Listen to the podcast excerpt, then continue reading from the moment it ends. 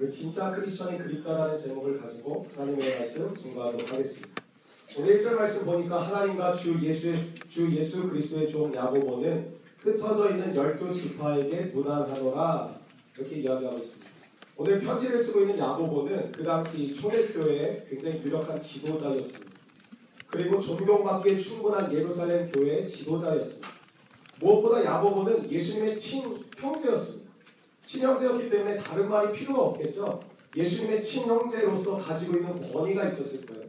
그래서 이 편지를 쓸 때 그냥 야고보가 썼다고 하면 권위가 주어져 있었을 것입니다. 근데 야고보서는 다른 신약 성경의 서신서, 편지로 구성되어 있는 다른 뭐 디모데전서, 디모데후서, 뭐 빌립보서, 에베소서 이런 편지 형식과는 조금 다르게 형식을 갖추고 있지 않습니다. 그래서 마틴 루터라는 신학자는 이거를 성경으로 볼 수가 없다라고 표현하기도 했던 적이 있습니다. 근데 이 야고보서를 읽다 보면 왜 야고보가 형식도 무시한 채 왜 이렇게 급하게 자신의 내용을 자신의 마음을 이 흩어져 있는 유대 유대인 디아스포라들에게 편지를 썼는지 느낄 수 있다라는 것이죠. 야고보는 자신을 소개할 때 내세울 수 있는 것이 많았습니다. 예를 들면 제가 누구를 처음 만나면 약속의 청년부를 섬기는 도지영 전사라고 얘기를 하지 제가 하나님과 주 예수의 주 예수 도지영 전사입니다. 저도 이렇게 얘기하지 않거든요. 근데 이 야고보도 저도 초대교회 지도자입니다. 예루살렘 교회 지도자입니다. 아니면 나는 예수님의 친형제입니다. 이런 말을 할 수 있었는데 자기 소개를 하는데 하나님과 주 예수 그리스도의 종 야고보라고 자기를 소개하고 있다는 것이죠. 그 외에 자신을 드러내는 어떠한 수식어도 찾아볼 수가 없습니다. 야고보는 종이라는 이 한 단어에 자신의 신앙 고백을 다 담고 있다는 것이죠. 초대교회 예루살렘 교회 지도자이고 예수님의 친형제 이런 거 다 필요 없고 나는 예수님과 하나님의 종 그것이 자신의 신앙의 전부이고 믿음의 고백임을 선포하고 드러내고 있다는 것이죠. 사람마다 저는 삶을 해석하는 안경들을 하나씩 갖고 있다고 생각합니다. 믿음, 성공, 외모, 돈, 능력 등의 안경들이 있다는 것이죠. 이렇게 여러 종류의 안경은 자신의 삶의 우선순위에 따라서 조금씩 다릅니다. 어떤 사람은 돈이라는 안경을 가지고 사람을 바라봅니다. 그래서 부자인 사람들을 우러러보고 가난한 사람을 무시하고 어떤 사람은 성공이라는 안경을 가지고 있습니다. 그래서 내 나이 또래에 이루기 힘든 일들을 이룬 사람을 보면 부러워하고 내 나이 또래에 좀 이렇게 잘 이루지 못한 사람을 보면 또 무시하며 살아갑니다. 어떤 사람은 믿음이라는 안경을 가지고 살아간다는 것입니다. 그리고 자신이 가지고 있는 안경으로 자신의 삶을 해석합니다. 해석에 따라 행복하기도 하고 불행하기도 하겠죠. 기쁘기도 하고 또 어렵기도 하고 낙심되기도 할 것입니다. 야고보는 성공과 능력과 집안의 배경이라는 안경으로 자신의 인생을 볼 수도 있었습니다. 성공이라는 측면에서 성공했고 능력도 출중했고 집안의 배경도 예수님과 친형제라는 배경을 가지고 있었지만 그것으로 자신의 인생을 보지 않았다는 것입니다. 해석하지 않았다는 것입니다. 그러나 그의 삶을 해석하는 안경은 오늘 자신을 소개할 때 하나님과 주 예수 그리스도의 종이라고 표현하는 것처럼 이 야고보의 인생은 자신의 인생을 해석할 때 하나님 그리고 주 예수님 예수님과 하나님이라는 안경으로 자신의 삶을 해석했다는 것이죠. 자신의 삶에 여러 가지 사건들과 일들이 일어나지 않겠습니까? 여러분 지난 한 주간 동안 여러 가지 일들이 있으셨잖아요. 그것을 바라보는 관점이 돈도 아니고 집안의 배경도 아니고 명예와 성공도 아니고 하나님이라는 안경, 예수님이라는 안경으로 끊임없이 자신의 삶을 해석했습니다. 자기가 감당할 수 없는 어려운 일들이 벌어지고 자신이 예상치 못한 일들이 쏟아질 때마다 우리는 성공과 우리는 학력과 성, 이런 성공 위주의 안경을 가지고 바라보면서 낙심하기도 하고 때로는 우러는 마음, 우러러보는 마음을 갖기도 하지만 야고보는 끊임없이 자신의 인생을 하나님 그리고 예수님이라는 안경을 가지고 해석하며 살았다는 것입니다. 삶의 사건보다 더 중요한 것은 저는 해석이라고 생각합니다. 여러분 어떤 안경을 쓰고 여러분의 삶을 해석하고 계십니다. 의인의 삶을 살면서 죽도록 고생한 사람이 있습니다. 요셉입니다. 의인의 삶을 살았지만 죽도록 고생했습니다. 요셉의 삶은 눈물 없이 들을 수 없는 삶의 이야기를 가지고 있습니다. 억울함이 진하게 물들어져 있는 인생을 살았죠. 그러한 삶을 살도록 원인을 제공한 사람이 친형제들이었습니다. 10명의 형, 한 명의 동생 그 11명의 친형제가 자신을 애굽의 노예로 팔아버리고 계속해서 억울한 인생을 살아갈 수 있는 길미를 제공했습니다. 근데 나중에 형들과 만나거든요. 언제 만나냐면 성공한 다음에 만나. 완전히 신분이 바뀐 다음에 만나. 근데 요셉은 저 같으면 다 단칼에 죽여버리거나 끝내버렸을 텐데 형들을 용서한다는 거죠. 자신의 인생에 13년간의 고난과 아픔과 눈물 없이 설명할 수 없는 삶의 억울함들이 있었지만 그것을 무엇으로 해석하느냐? 하나님으로 해석했다는 거죠. 하나님으로 자신의 인생을 해석하고 난 다음에 요셉이 형들을 만나고 창세기 45장 7절에 이렇게 고백합니다. 하나님이 큰 구원으로 당신들의 생명을 보존하고 당신들의 후손을 세상에 두시려고 나를 당신들보다 먼저 보내셨다고 고백하는 것입니다. 우리 인생이 행복하고 불행한 이유는 무엇이냐면 무엇으로 해석하느냐에 따라 달려있다는 것입니다. 여러분의 인생을 무엇으로 해석하고 계십니까? 오늘 이번 주간만 해도 수없이 많은 일들이 벌어지고 예상치 못한 일들이 찾아오지 않습니까? 근데 그것을 바라보고 해석하는 여러분의 안경은 어떠한 것입니까? 삶을 해석하는 안경에 따라 삶의 수준이 달라지고요. 하나님과 예수님이라는 안경으로 삶을 해석할 때 염려, 염려, 근심, 걱정, 두려움 다 사라집니다. 이게 가능하냐고요? 가능합니다. 예를 들면 저희 교회 새로운 담임 목사님이 5월 첫째 주에 부임하게 되셨습니다. 저는 불안합니다. 저는 지금 전임 전도사 2년째를 보내고 있는데요. 제가 5월 5일날 목사고시를 목사고시 합격하게 되면 저는 내년 봄에 목사가 됩니다. 근데 저희 교회는 지금 담임 목사님이 공백 기간이 있습니다. 담임 목사님이 새로 오시지만 위임 목사님이 되시지 않으면 올 연말까지 되시지 않으면 저는 내년 봄에 목사가 될 수 없습니다. 그 말은 미래가 불투명해졌다는 것. 전에 계시던 김경수 목사님 사임하는 순간 저의 미래는 불투명해졌습니다. 앞날이 어떻게 될지 아무도 모르는 상황 가운데 들어가게 됐다는 것이죠. 제 가운데 염려와 근심, 걱정 찾아오지 않겠습니까? 근데 예를 들어 사실 아닙니다. 새로 오시는 담임 목사님이 저의 외삼촌이에요. 제가 걱정할 거예요. 두려워요. 여러분 시험 때 아닙니까? 전공 교수님이 여러분의 아빠예요. 두려워하시겠어요? 여러분 직장의 사장님이 여러분 작은 아버지입니다. 두렵겠어요? 염려, 걱정, 근심 다 사라집니다. 근데 하늘과 땅의 모든 권세를 가지고 계신 예수님이 나와 관계가 있고 나의 아버지가 되셨는데 우리는 여전히 염려하고 걱정하고 두려워한다는 것입니다. 우리 인생 가운데 조그마한 땡만 생겨도 우리의 마음은 하염없이 불안했던 마음이 행복해지고 두려웠던 마음이 자유롭게 놓아집니다. 근데 하늘과 땅의 모든 권세를 가지신 예수님이 나의 아버지가 되셨는데 우리는 여전히 염려하고 걱정하고 두려워합니다. 그리고 옆에서 이야기합니다. 두려워하지 마. 염려하지 마. 걱정하지 마. 근데 우리는 반문한다는 거죠. 어떻게 염려가 안 되냐? 어떻게 걱정이 안 되냐? 어떻게 두렵지 않냐? 반문한다는 거죠. 여러분의 친구 중에 대기업 아니라 중소기업의 사장인 아버지를 두면 우리는 이렇게 얘기하죠. 야, 너무 걱정. 아니, 중소기업도 아니고 그냥 잘 되는 상점 하나 가지고 계신 부모님을 둔 친구를 보면 야, 너는 두렵지 않아. 우리가 가지고 있는 배경이 주는 힘이 거죠. 그럼 우리의 배경은 무엇이냐? 하나님이 나의 아버지가 되셨다. 근데 우리는 여전히 염려와 걱정과 두려움 하지 않고 살아가는 것이 불가능하다는 이야기. 보지 못하고 듣지 못하고 느끼지 못했던 것들이 너무나도 때문에 우리 인생은 끊임없이 두려움 속에 살아가고 있습니다. 우리는 흔히 부잣집에 다녀오거나 경제적으로 비교적 나보다 넉넉한 사람들을 보거나 경험하면 뭐라고 표현하냐면 잘 산다고 표현. 잘 산다. 그래서 넓은 집 평수를 가지고 있는 집이나 좋은 자동차, 뭐 외제, 어, 뭐 우리 국산 자동차는 뭐 이렇게 세단급이나 좋은 자동차를 가지고 있거나 넉넉한 경제 상황을 가지고 있으면 저 집 잘 산다 이야. 근데 여러분 부자인 것과 잘 사는 것은 다른 것입니다. 주님 안에서 잘 사는 것은 하나님과 예수님이라는 안경을 가지고 자신의 삶을 해석할 줄 아는 사람, 그 사람이 잘 사는 것입니다. 요셉은 누가 봐도 불행한 인생이었지만 13년간의 고통과 고난의 인생이 끝나고 하나님이 그를 애굽의 총리로 불러주시고 새로운 일들을 맡겨주셨을 때 상황과 환경으로 자신의 인생을 해석하는 것이 아니라 하나님이라는 안경을 가지고 해석하면 용서할 수 있습니 다. 그리고 이해할 수 있습니다. 품어줄 수 있습니다. 우리 인생 가운데 여러분의 인생과 저의 인생 가운데 하나님과 예수님이라는 안경이 있기를 간절히 축복합니다. 안경으로 예수님이라는 안경으로 자신의 삶을 해석할 줄 아는 사람이 잘 사는 사람이고 그러한 가정이 교회 다니는 가정이 믿음의 가정이 아니라 하나님과 예수님으로 그 가정의 일들을 해석할 수 있는 가정이 믿음의 가정, 잘 사는 가정이다. 야고보는 모양은 있으나 능력을 잃어버린 크리스천을 향해 간절한 마음으로 편지를 쓰고 있습니다. 여러분 야고보서 5장밖에 되지 않거든요. 오늘 집에 가서 한번 여러분이 읽어보셨으면 좋겠어요. 야고보는 지금 간절한 마음, 애타는 마음으로 이 편지를 쓰고 있습니다.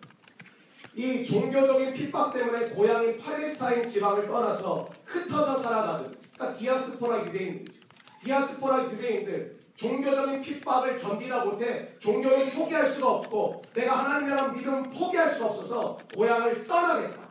내가 믿음을 지키겠다. 그 마음으로 떠나가 있는 사람들 향해서 쓰고 있는 편지가 야고보서입니다. 그들은 밀려오는 시련으로 힘겨운 삶을 살고 있었습니다. 믿음 때문에 삶의 터전을 떠났죠. 낯선 이방 지역에서 적응하며 살다는 것이 지금도 어렵지만 그 당시는 훨씬 어려운 상황이 있었어요. 로마의 정치, 종교적인 핍박까지 받다 보니까 지쳐가고 있었다는. 예수님을 향한 믿음 때문에 나오긴 했지만 점점 상황과 환경이 꼬이고 어려워지다 보니까 지쳐가고 있었어요. 또한 그 당시 흉년까지 겹쳐서 경제적으로 어려워지니까 마음의 여유를 잃어버리고 위축되고 불안한 심정으로 하루하루를 살아가는 게 아니라 버텨간다고 표현할 정도가 맞는 것 같아요. 버텨가는 삶을 살아가고 있어요. 한 마음으로 고난을 이겨 나가야 하는 절박한 상황이었지만 그들은 너무 지쳐 있었어요. 연약한 사람들을 돌아보고 기도해주고 그들을 응원해줘야 했지만 그들의 삶이 이미 위로를 받아야 되는 처지가 되어져 버렸다는 거죠.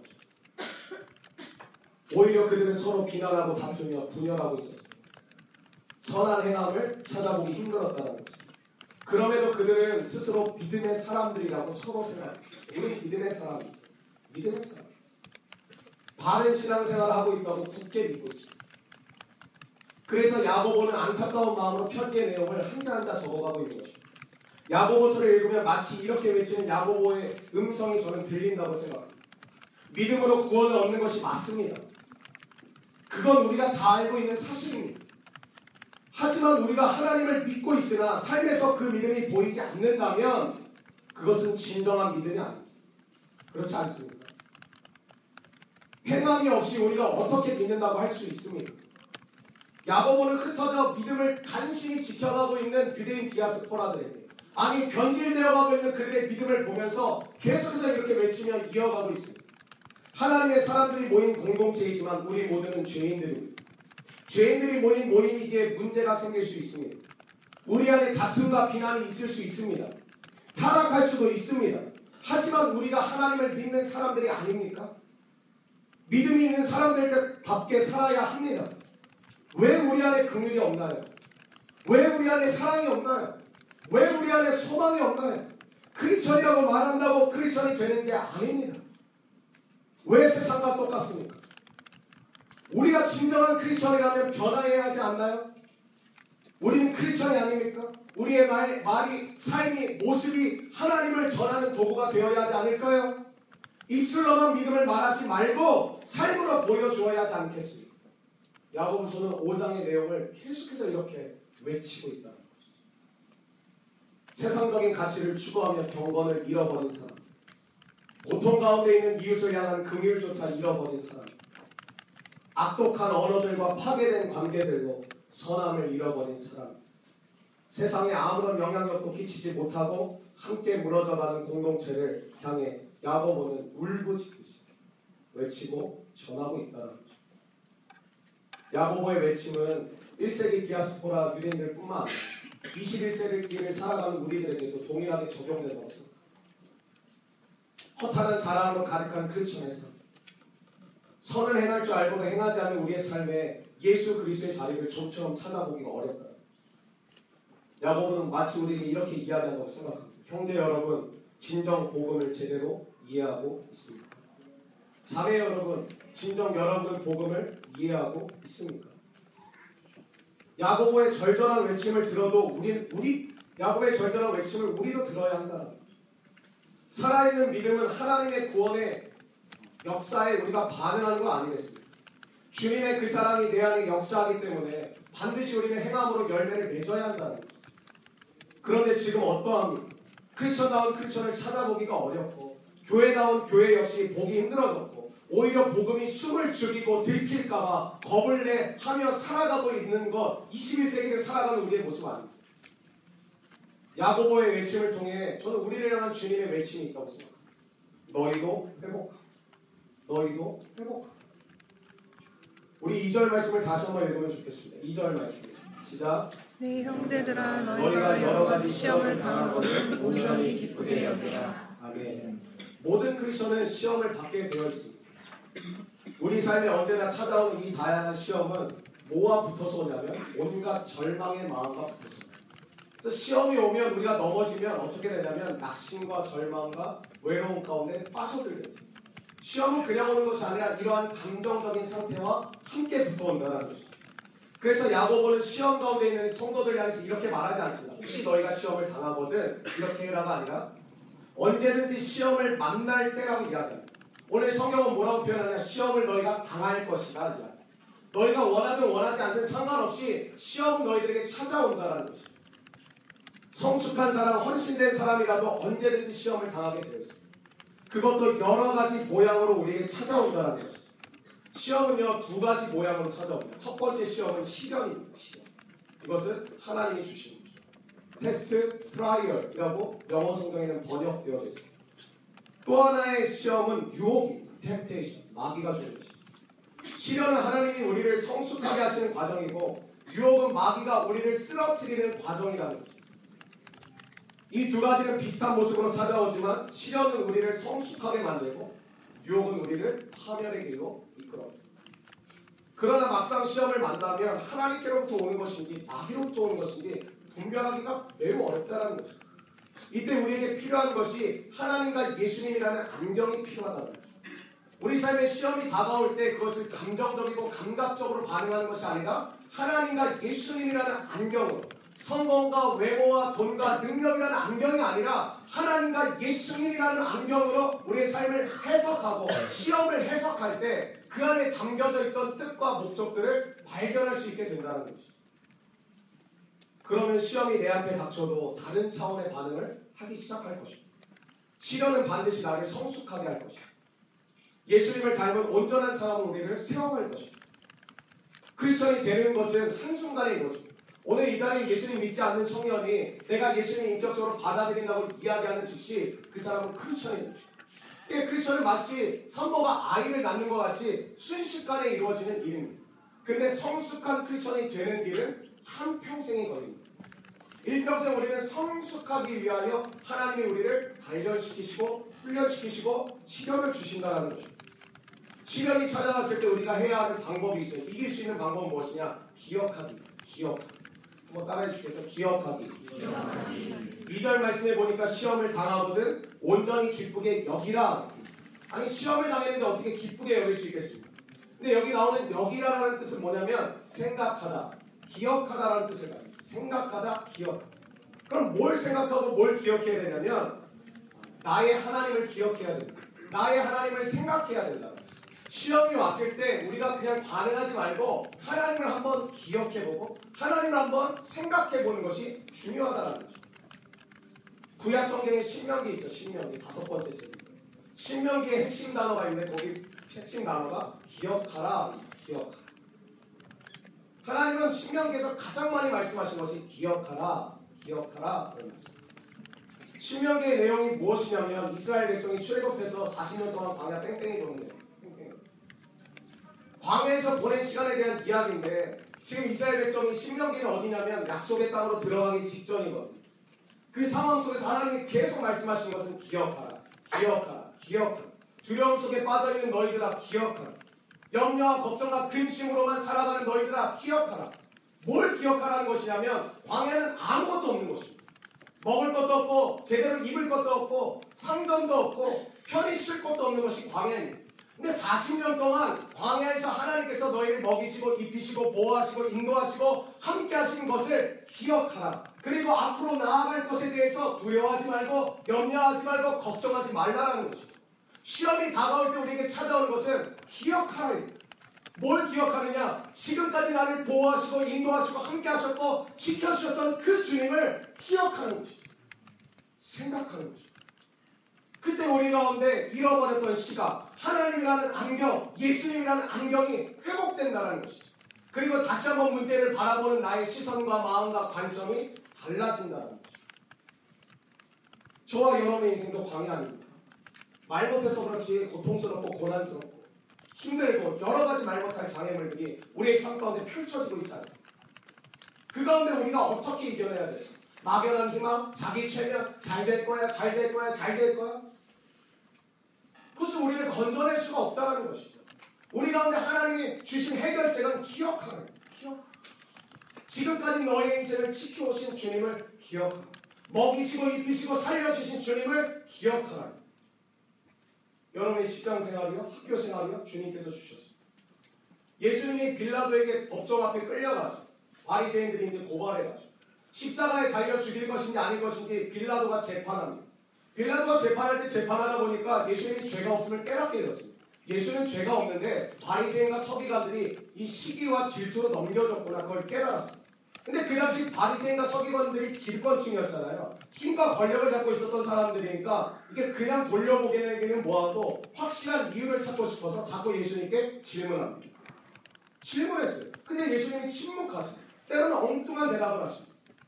빌라도가 제가 봤을 때 성경을 보니까 열받은 거예요. 뭐라고 이야기하냐면 내가 너를 풀어줄 권세, 풀어줄 힘이 나에게 있는 것을 너 알지 못하냐? 근데 예수님이 뭐라고 말씀하는지 아세요? 그 권세 누가 준 줄 아냐? 우리는 세상의 직분과 세상의 지위와 세상의 권력은 예수님이 주셨다고 잘 생각하지 않습니다.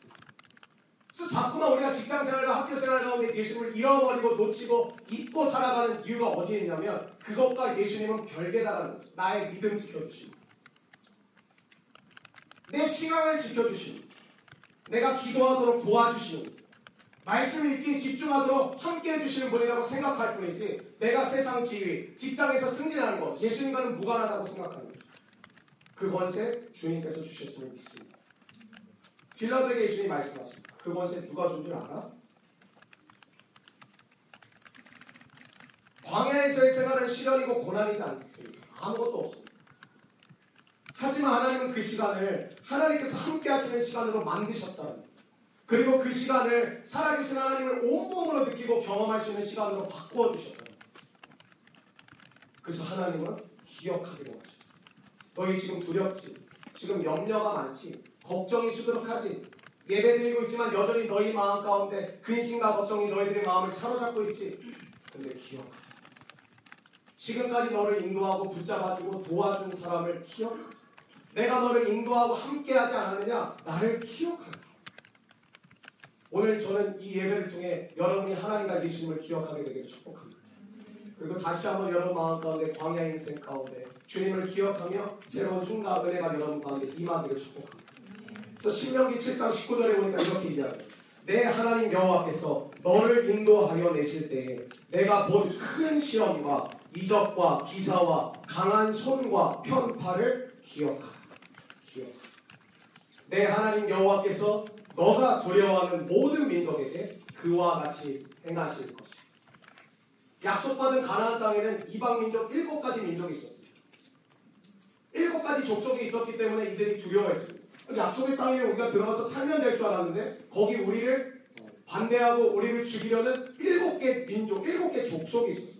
그러니까 약속의 땅 앞에서 두려운 거예요. 이거 하나님이 우리에게 주셨다고 하셨는데 가려고 보니까 그 안에 우리를 방해하고 대적하고 우리를 죽이려는 세력들이 너무 많은 거죠. 두려운 거예요.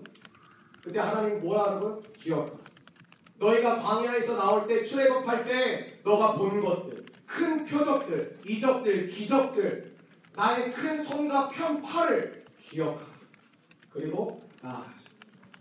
사랑하는 여러분의 삶 가운데 오늘 주님이 기억되기를 바랍니다. 우리도 기억해야 합니다. 지금까지 나에게 생명 주시고 보호하시고 인도하신 하나님을 기억할 때 우리가 시험을 이길 줄로 믿습니다. 우리 옆사람을 축복할까요? 기억합시다. 기억합시다. 다시 한번 축복할 하나님을 기억합시다. 하나님을 기억합시다. 지난 한 주간 우리의 삶을 되돌아보면 여러 가지 시련이 우리에게 찾아왔죠. 지금 당하, 당하는 시련이 끝나기를 원하지 않는 사람이 어디 있겠습니까? 저도 시련이 있습니다. 근데 이 시련이 빨리 끝나기를 하나님께 기도하고 있어요. 지금의 시련이 근데 끝난다고 다 끝나는 것입니다. 여러분 오늘 우리가 당하고 있는 시련이 끝나면 내 인생에 더 이상 시련이 없다고 믿지는 않으십니다. 오늘 내가 당하고 있는 시련이 끝나는 건 맞지만 앞으로 내가 가는 길에 시련이 찾아올 것이라고 부정하는 사람은 없을 거라고 생각합니다. 그렇죠.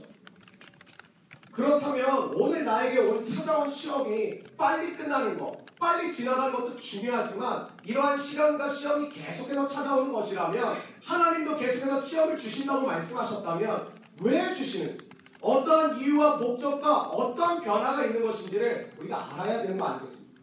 그냥 매번 찾아올 때마다 힘드니까 빨리 빨리 빨리 지나가게 해달라고 기도하는 것보다 앞으로 이러한 시험과 시련과 유혹이 계속해서 찾아오는 것이라면 왜 찾아오는 것이 어떤 이유와 목적으로 찾아오는 것인지를 우리가 분명하게 이해해야 될 것이라고 생각합니다.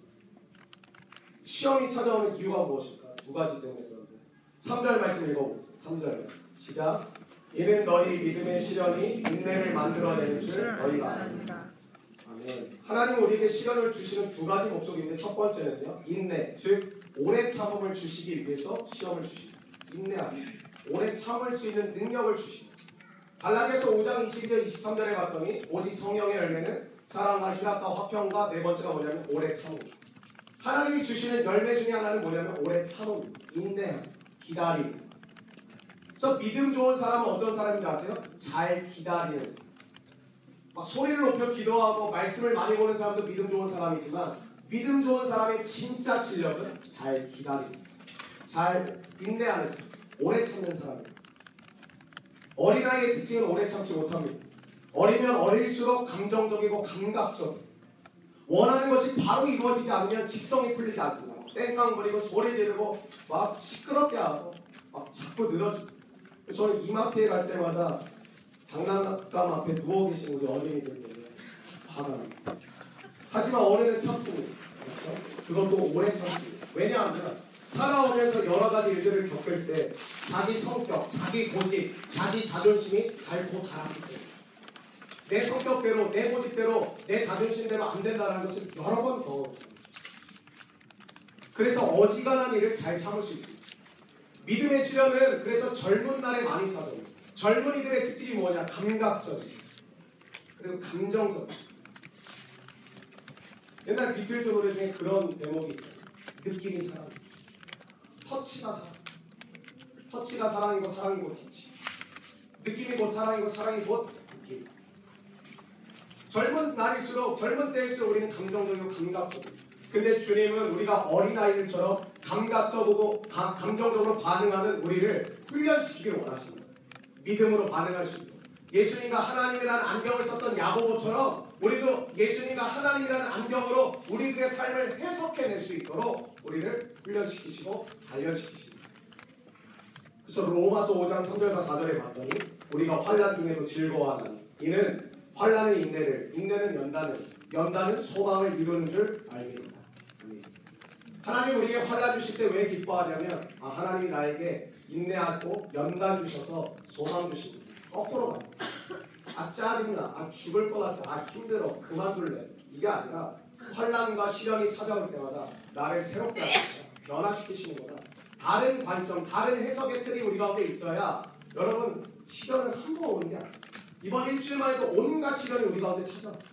다음 주도 마찬가지고 돌아오는 주도 마찬가지고 그렇다면 우리가 단지 어려워, 힘들어, 죽을 것 같아, 그만둘래, 포기할래, 때려쳐 이렇게 반응하는 것이 아니라 하나님 앞에 이것을 어떻게 반응해야 될지 우리 가운데 해석해내는 또 다른 틀이 필요하다는 거죠.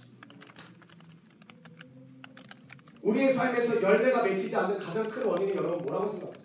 제가 대부분 청년들 만나면 그런 얘기를 해요. 저는 능력이 부족, 달란트가 별로 없다. 하나님 나에게 재능을 많이 안 주셨다. 나는 강점이 별로 없다. 그런 얘기들, 그런 측면의 해석들을 많이 하고. 근데 저는 청년 사역을 하면서 많은 청년들을 보고 저를 보면서 시험을 준비하거나 목표를 향해 달려가고 있거나 회사를 다닐 때 포기하거나 그만두는 이유가 무엇이냐면 오래 참습니다. 인내하지 마. 원하는 목표에 이르기까지 인내할 수만 있다면 오래 참을 수만 있다면 우리의 삶에 여러분 당하고 있는 어려움과 문제들이 있잖아요. 그것들의 해답은 저는 대부분 오래 참으면 여러분이 해낼 수 있다고 생각합니다. 인내할 수만 있다면 목표까지 이뤄갈 수 있다고 믿습니다. 믿음의 삶도 마찬가지 아닙니까? 믿음의 삶의 목표가 있지만 거기까지 가는데 힘겹거든요. 세상과 다른 방식과 방법을 추구해야 돼요. 어렵거든요. 때려치고 싶고 그만두면 그만일 것 같은데 나의 삶 가운데 그만 포기하고 싶은 마음이 먼저 찾아옵니다. 저는 이직하려는 청년들에게 심각하게 고민할 것을 바랍니다.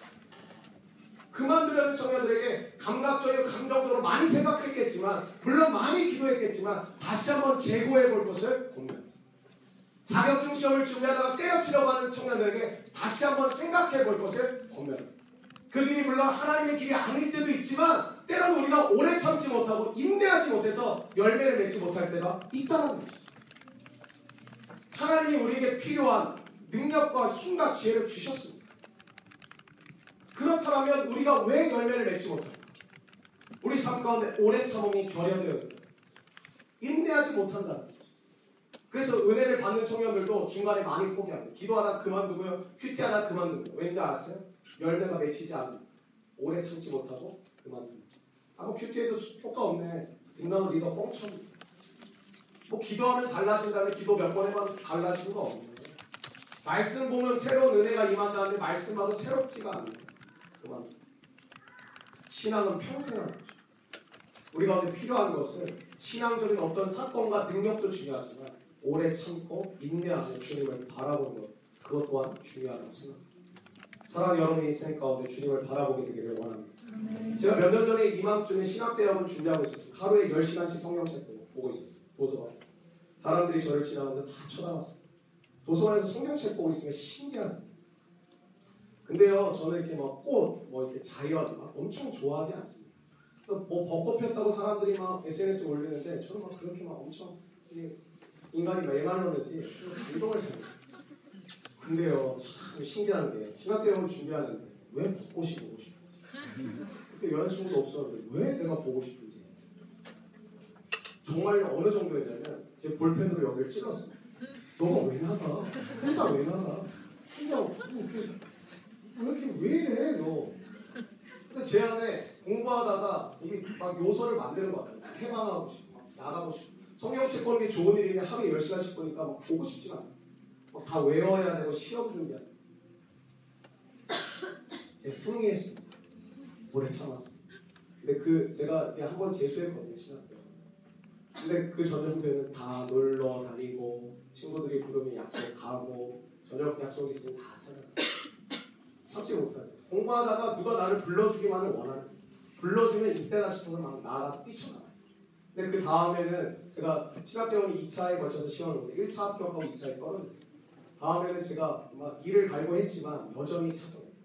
오래 참지 못할 요소들이 너무너무 많아요. 근데 제가 정말 견디고 오히려 막 13시간, 4시간씩 성경책 보고 외우고 은혜 받으려고 노력하고 그랬어요. 그 다음에 열매가 맺죠. 사랑하는 여러분의 인생 가운데 우리에게 필요한 게 오래 참음 아닙니까? 하나님이 왜 사랑하는 주의 자녀들에게 자꾸 어려움과 시련을 주십니까? 오래 참을 수 있으면 해 나갈 수 있는 영역 자체가 달라집니다. 청년들의 약점이 저는 오래 참지 못하는 것이라고 생각합니다. 다른 거 기성세대들 우리 우리 장로님 계시지만 우리 우리 어른 아버지 세대들의 장점 무엇? 우리보다 뭐가 부족하시냐면 열정도 부족하시고 능력과 패기도 부족하시네요. 기대 근데 기성세대는 어떤 특징이 있냐면 안정감. 이유는 열정과 능력과 패기는 청년들보다 못할지라도 오래 참습니다. 그리고 인내하죠. 그래서 저는 젊은 날에 우리가 길러야 할 능력이 뭐라고 생각하냐면 책임감이라고. 책임감이 있을 때 우리는 참게 되고요, 인내하게 되고요. 교회도 마찬가지더라고요. 무언가 맡겨지면 사람들이 좀 참더라고요. 인내하는. 임원이고 엘더고 찬양팀이고 무언가 맡겨지면 그것에 대한 책임감을 지려고 참기도 하고 인내하기도 하고. 사랑하는 여러분, 우리에게 열정과 패기와 능력이 있지 않습니까? 근데 저는 젊은 날에 하나님 우리를 훈련시키시는 것은 무엇이냐? 참으라는 것. 인내하라는 것. 그것은 우리가 인내하고 오래 참을 수 있을 때까지 하나님의 시련은 반복될 것입니다. 욥기 23장 10절에 봤더니 그러나 내가 가는 길을 그가 아시나니 내가 가는 길을 그가 아시나니 하나님이 아시는데 그가 나를 모한 다음에 나를 인도하시냐면 단련하신 후에 내가 순금같이 되어 나옵니다. 하나님은 반드시 우리에게 시련을 주시고 훈련시키시고 단련시키시고 그리고 순금같이 우리를 쓰실 줄로 믿습니다.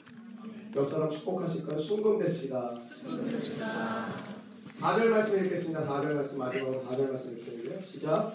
인내를 온전히 이루라. 이는 너희를 온전하고 구비하여 조금도 부족함이 없게 하려 합니다. 네. 시련을 주시는 주님의 두 번째 목적이 첫 번째 목적이 오래 참음, 인내를 주시기 위함이라면 두 번째는 부족함이 없게 하시기 위해 부족함이 없게 하시기 위해 하나님은 우리가 부족함 없이 살아가기를 원하십니다. 잘 이해가 안 되시죠? 시편 23편 1절에 보니까 여호와는 나의 목자시니 내게 부족함이 없으리라. 이게 다윗의 고백. 여호와는 나의 목자시니 내게 부족함이 없으리라. 다윗의 고백처럼 우리도 부족함이 없는 삶을 살아가도록 하나님은 원하십니다. 그러나 우리는 예수님을 믿고 살지만 부족한 게 많습니다. 그렇죠? 제자 훈련할 때 이 질문이 나오거든요. 부족함이 있습니까 없습니까 물어보면 정말 모든 청년은 뭐 한두 명 빼고는 여태까지 부족함이 다 있다고. 그럼 말씀이 잘못되는 것인가? 하나님이 나를 부족하지 않게 한다는데 우리는 다 부족함을 느껴요. 그럼 뭐가 잘못된 것인가? 왜 우리의 삶에는 다윗과 같은 부족함이 없다는 고백이 나오지 않을까요? 하나님은 우리를 주의 자녀로 부르셨습니다. 맞죠? 하나님의 백성으로 우리의 신분을 바꾸어 주셨습니다. 그렇다면 우리의 신분 자체가 뭐냐면 천국 백성이야. 하늘의 백성이라는. 근데 우리는 여전히 이 땅에서 살고 있어요. 이 땅. 우리의 신분이 바뀌었으면 신분에 맞는 삶의 상황과 환경으로 옮겨주셔야 되는데 우리의 삶은 여전히 이 땅에서 살고 있어요. 왜냐하면 하나님의 목적과 뜻이 각 사람마다 있기 때문에 이것을 우리는 뭐라고 표현하냐면 부르심, 사명, 소명, 비전, 꿈이라고 얘기합니다. 또 어떻게 표현하는지는 별로 중요하지 않다고 저는 생각해요. 개인적으로. 그런데 이것을 어떻게 이해하고 있느냐가 중요하다. 어떻게 이해하고 있느냐. 정확하게 이해하는 것이 중요하지 않겠습니까?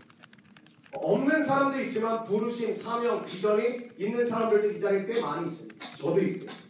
그러나 비전과 부르심에 대해서 제가 청년들에게 이야기를 들을 때 좀 이렇게 의구심이 드는 게 있습니다. 한 가지 의구심. 좀 의아스러운 생각이 들 때가 있습니다. 우리가 거의 비전에 중독되다시피 비전이라는 얘기를 되게 많이 하지 않습니까? 교회 다니는 청년들. 비전 뭐냐고 매번 물어보고. 근데 비전에 대해서 들으면 조금 제 마음 가운데 궁금증이 생기더라고요. 그게 뭐냐면 부르심과 비전은 하나님께로부터 받는 것입니다. 하나님께로부터 받는 것. 내가 하나님을 향한 목적과 뜻이 있는, 있는 것이 아니라 하나님이 나를 향해 뜻과 목적이 있는 것 그게 부르심, 비전, 목적 아니겠습니까? 뜻 아니겠습니까? 내가 하나님을 향해서 이런 뜻이 있어요, 이런 목적이 있어요가 아니잖아요. 비전 보면 하나님이 나에게 주시는 것이 비전이고 부르심이고 사명이고 소명이잖아요. 그게 꿈입니다. 근데 이야기를 듣다 보면 청년들은 하나님께로부터 받은 꿈, 받은 비전, 받은 소명, 받은 부르심이 아니라 내가 무엇인가를 만들어냈다.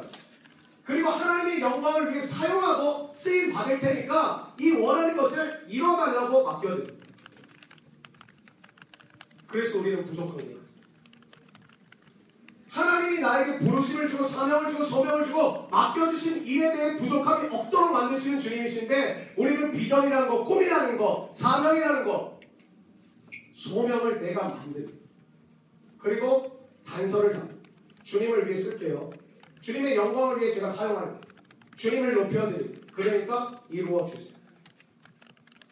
그러다 보니까 우리의 삶 가운데 어떤 현상이 일어나요? 부족함이 가득합니다. 내가 만들어 놓은 거, 내가 설정해 놓은 게 이루어지려면 여전히 부족한 게 많아요. 여러분 아브라함, 모세, 다윗, 예수님의 열두 제자, 바울 등 하나님께 비전을 받은 사람들의 공통점은 받았다. 모세가 출애굽 하고 싶어요 얘기한 적 없어요. 너 출애굽 시켜. 여호수아가 지도자 되고 싶다고 얘기해 본 적 한 번도 없어요. 근데 너 이스라엘 백성을 가나안 땅으로 인도해. 바울이 보- 예수님을 전하는 복음 전도자가 되겠다고 얘기한 적 없어요. 근데 너 이방의 복음을 전하는 사도가 되었으면 좋겠다고 하나님이 부르시고 소명을 주시고 꿈을 주시고 비전을 주셨다. 그래서 사도 바울이 이러한 고백을 여러분 수능 볼 때 가장 많이 받았던 말씀이 이걸 거예요. 빌립보서 4장 13절. 내게 능력 주신 자 안에서 내가 모든 것을 할 수 있다. 이거 되게 기분 좋은 말씀. 12절을 읽지 않고 13절만 읽으면 잘못된 신앙관입니다. 12절이 뭔지 아세요? 내가 비천, 내가 가난에 처할 줄도 알고, 내가 부유함에 처할 줄도 알고, 하나님이 나에게 맡겨주신 모든 상황에 내가 처할 줄을 압니다. 그래서 저는 하나님이 저를 가난하게 하셔도, 부하게 하셔도, 상황이 좋아져도 나빠져도 내게 능력 주신 자 안에서 내가 모든 것을 할 수 있음을 믿습니다. 그 말의 뜻은 뭐죠? 내게 부족함이 없습니다. 왜? 하나님이 주신 비전을 향해 그냥 갑니다. 저를 포함해서 이 중에는 아마 경제적인 어려움을 겪고 있는 청년들도 있을 거죠. 저를 포함해서 아마 이, 이 중에는 능력이 부족하다고 생각하는 청년들 지적인 어떤 지식과 지혜적인 측면이 좀 딸린다고 생각하는 사람 다른 사람을 볼 때마다 난 달란트가 부족하다고 느껴지는 청년들이 있을 거죠. 근데 그것이 하나님께로 받은 꿈과 비전입니다. 아니면 우리가 만든 꿈과 비전은 아닙니다. 우리는 비전과 꿈을 만들 때가 있습니다. 만들어서 하나님의 영광을 위해 쓰겠다면 하나님께서 도와주시는 기도하고 부르심과 비전은 내가 만들 수 없는 것입니다. 우리는 하나님께 받아야 한다. 저는 오늘 이 시간 여러분에게 하나님의 비전과 부르심과 꿈과 사명과 소명 어떠한 것이든 여러분에게 임하는 예배가 되기를 축복합니다. 내가 만들어 놓았던 꿈과 비전을 내려놓고 하나님이 나를 나의 삶에 진정 원하시는 근데 많은 청년들이 왜 불안해서 자꾸 만드냐면 하나님께서 오는 비전이 뭔지 잘 모르겠다고 기다리지 못하겠다고. 난 공부도 해야 되고 내가 대학원을 갈지 진학해야 될지 내가 지금 직장에 취업해야 될지 나는 그 기로 앞에 서 있는데 하나님 나에게 말씀하지 않으니까 내가 언제까지 기다려야 돼? 하나님은 언제 보시고 시련의 순간을 다 마치고 하나님 다 단련하고 나시고 부르신다 모세가 언제 부르심을 받았죠? 물론 차- 이 출애굽기 3장에서 부르심을 받지만 본격적인 하나님의 일은 그의 인생의 시련, 광야 40년의 인생을 후 요셉도 17세에 꿈을 꾸긴 하지만 30세까지 고통과 고난과 단련과 시련을 다 통과한 후 하나님은 그에게 지체 없이 그를 사용하십니다. 언제까지 기다려야 되느냐가 아니라 하나님이 주시는 시련을 시련답게 받아 오래 참음, 참음으로 나아가 부족함이 없는 삶을 향해 나에게 주신 것임을 깨닫고 우리가 하루하루 살아가야 될 줄로 믿습니다. 하나님이 우리를 부족함이 없게 하시겠다는 것은 나에게 주신 부르심과 비전을 이루기에 부족함이 없도록 하시겠다. 내가 만든 건 아니고요. 하나님이 나에게 주신 것을 이루기에 부족함이 없도록 만들어 주시겠다. 그래서 한 달란트를 받았던지 두 달란트를 받았던지 다섯 달란트를 받았던지 상관없습니다. 나에게 주신 것을 이루기에 충분한 것을 주신 줄로 믿습니다. 저도 늘 생각합니다. 좀 더 설교 좋겠다. 좀 더 성경 공부 잘했으면 좋겠다. 좀더 좋은 성품, 좋은 성격이었으면 좋겠다. 좀더 좋은 리더십이 있었으면 좋겠다. 하나님은 항상 저에게 말씀하십니다. 내가 너에게 주기 충분해. 너를 통해 이룰 일을 이미 난 너에게 다 줬어. 너가 발견하게 살기를 원한다. 부족함이 없는 삶을 살 수 있도록 도와주는 게 하나 있는데 그게 뭐냐면 성경, 하나님의 말씀입니다. 이유가 있습니다. 디모데후서 3장 16절과 17절에 봤더니 모든 성경은 하나님의 감동으로 된 것이요 교훈과 책망과 바르게 함과 의로 교육하기에 유익하니 여기까지 16절인데 17절이 되게 중요해요. 이는 왜냐하면 하나님의 사람으로 온전하게 합니다. 모든 선한 일을 행할 능력을 갖추게 하려 합니다. 오늘 부족함이 없게 한다는 영어 성경 표현을 봤더니 모든 그 성경에 lacking anything이라고 나오고요. 어떠한 일이든 너가 감당할 수 있도록 하나님 우리를 시간 가운데 훈련시키시. 그 어떠한 일은 무엇이냐면 하나님이 우리에게 맡겨주시. 하나님이 우리를 통해서 이루실 그거에 부족함이 없도록 만드시기 원하십니다. 여러분 말씀을 가까이 하십시오. 시련이 찾아올 때 우리는 하나님의 말씀을 가까이 해야 합니다. 그래야 시련을 주시는 하나님의 뜻과 목적을 깨달을 뿐만 아니라 그 시험도 통과하게 될 줄로 믿습니다. 시련이 많은 삶에서 말씀을 가까이 하십시오. 특별히 어려움을 겪고 있는 청년들, 눈물을 흘리고 있는 청년들, 말씀을 가까이 하십시오. 부족함이 없는 사람으로 우리를 변화시켜 주실 것입니다. 우리도 다윗과 같이 이런 날이 왔으면 좋겠습니다. 여호와는 나의 목자시니 내게 부족함이 없으리라. 이 믿음의 고백들이 사랑하는 청년들과 저의 삶 가운데 충만하게 이루어지기를 간절히 원합니다. 오늘 말씀을 정리하겠습니다. 오늘 말씀은 진짜 크리스천이 그립다. 생명 걸고 목숨 걸고 하나님 향해 나아갔던 그런 크리스천. 이 땅에 처음 복음이 전파되었을 때 자신보다는 이웃을 향해 달려갔고 자신보다는 정말 가정의 위해 헌신했다. 교회를 세워갔다. 하나님의 나라를 전하기에 즐거워했던 그 믿음의 성도들의 모습이 우리 가운데 이어져 가고 있다. 라는 생각이 사랑하는 저와 여러분의 인생을 통해서 진짜 크리스천의 모습, 진짜 교회가 회복되기를 간절히 원합니다. 근데 뭐가 문제예요? 시험이 많다. 시련이 찾아오잖아요. 왜 하나님은 나를 사랑하신다니 이렇게 많은 시간을 찾고 주실까? 우리 가정에 왜 이렇게 안 좋은 일들만이 계속해서 일어나요? 목적과 이유를 깨닫지 못하고 빨리 지나가게. 빨리 지나가게. 더 이상 의미가 없다는 거예요. 우리도 야고보처럼 하나님과 예수님이라는 안경을 쓰고 나의 삶을 해석할 줄 아는 능력이 필요할 줄로 믿습니다. 내 삶을 어떻게 해석하느냐에 따라서 행복하기도 하고 불행하기도 거 아니겠어요? 내 삶을 해석하기에 따라서 용서할 수도 있고 이해할 수도 있고 또 용서하지 못할 수도 있는 거 아니겠어요? 시련을 주시는 주님의 목적을 기억하십시오. 인내하기 원하죠.